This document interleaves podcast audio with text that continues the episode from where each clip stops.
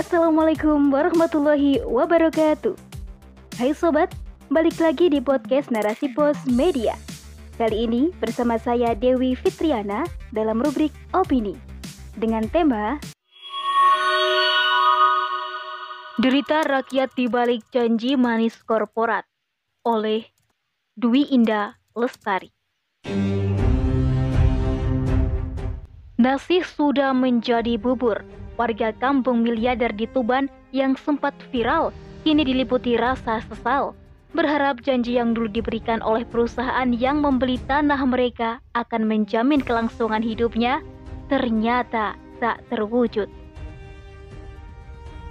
Musana, salah satu seorang warga yang turut menjual tanah dan rumahnya kepada PT PRPP setahun yang lalu, ini merasa menyesal.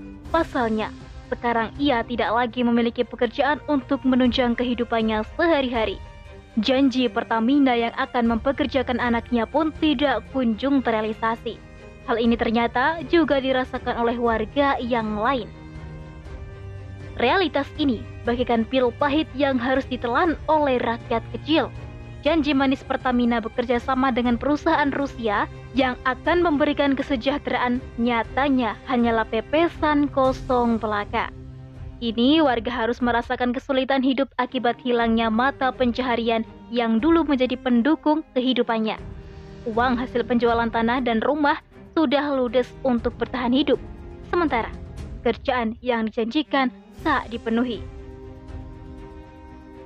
Di sisi lain, korporat, utamanya perusahaan asing justru yang mendapatkan keuntungan dengan izin eksploitasi sumber daya alam berupa tambang minyak yang bisa diprediksi sangat besar kandungannya. Mereka dapat bebas mengeruk kekayaan alam yang notabene sebenarnya adalah milik rakyat. Ironisnya, karena penguasaan swasta terutama asing, SDA ini justru tidak dapat dinikmati oleh rakyat.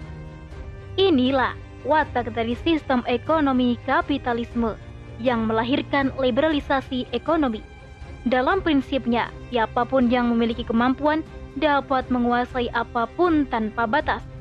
Hal inilah yang mendorong lahirnya pasar bebas, di mana negara harus membuka diri bagi masuknya pihak mana pun juga dari asing untuk dapat melakukan usaha ekonomi, termasuk menguasai aset kekayaan yang ada.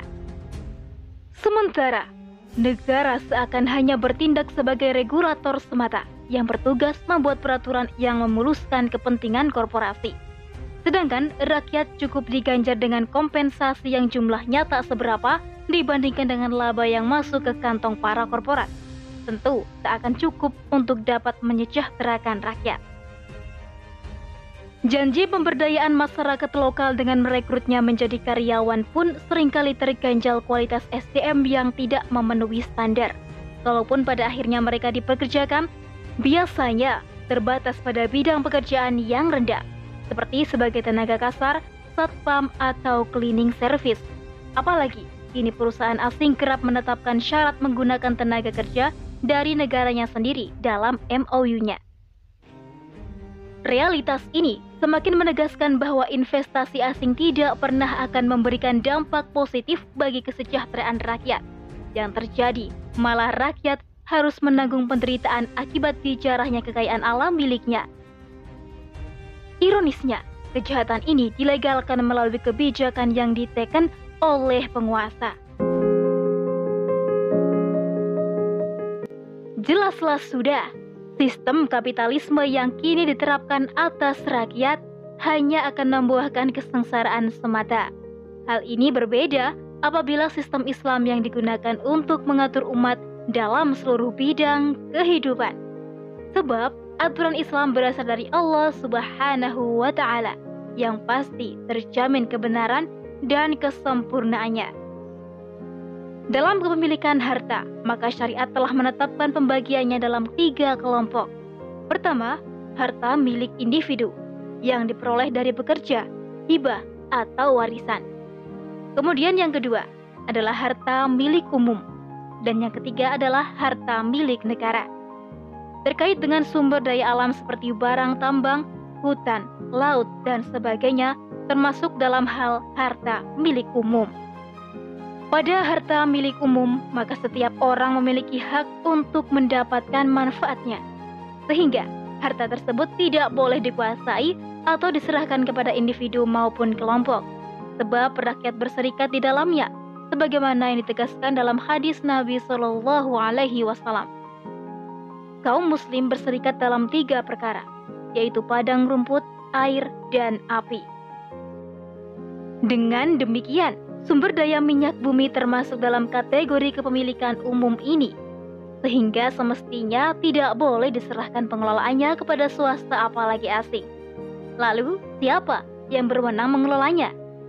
Islam menetapkan negaralah yang bertanggung jawab dalam hal ini. Hasil pengelolaan SDA ini kemudian dikembalikan untuk kemaslahatan umat. Bentuknya bisa berupa penyediaan pelayanan kebutuhan rakyat, seperti pendidikan, kesehatan, air, listrik, dan transportasi. Semua itu akan disediakan oleh negara secara gratis dengan kualitas terbaik. Dengan begitu, rakyat tidak perlu bingung dalam pemenuhannya. Begitu pula, negara memegang tanggung jawab untuk mewujudkan kesejahteraan seluruh rakyatnya. Di mana dalam Islam, kesejahteraan dimaknai dengan terpenuhnya kebutuhan pokok dan dasar setiap individu. Sehingga negara wajib memastikan setiap warga negaranya sudah tercukupi kebutuhan hidupnya. Sebab ini adalah amanah yang kelak akan dipertanggungjawabkan di hadapan Allah Subhanahu wa taala. Imam atau khalifah adalah ro'ain atau pengurus rakyat dan ia bertanggung jawab atas pengurusan rakyatnya. Hadis riwayat Bukhari. Dengan demikian, jika suatu wilayah diperlukan relokasi pemukiman untuk eksplorasi sebab adanya kandungan barang tambang di dalamnya, maka negara harus membuat kebijakan yang tetap mengutamakan kemaslahatan rakyat. Di antaranya memberikan ganti rugi yang memadai terhadap harta warga yang hilang seperti rumah.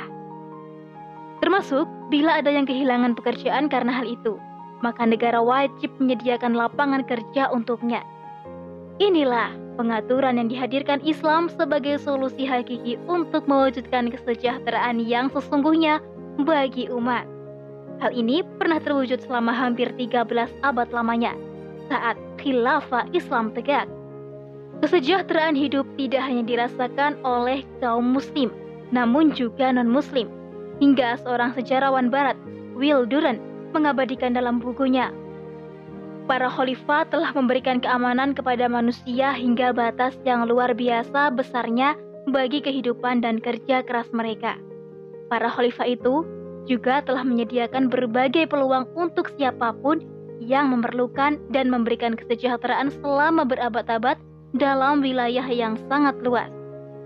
Fenomena seperti itu belum pernah tercatat dalam sejarah setelah zaman mereka. Demikian, wallahu a'lam bisawab.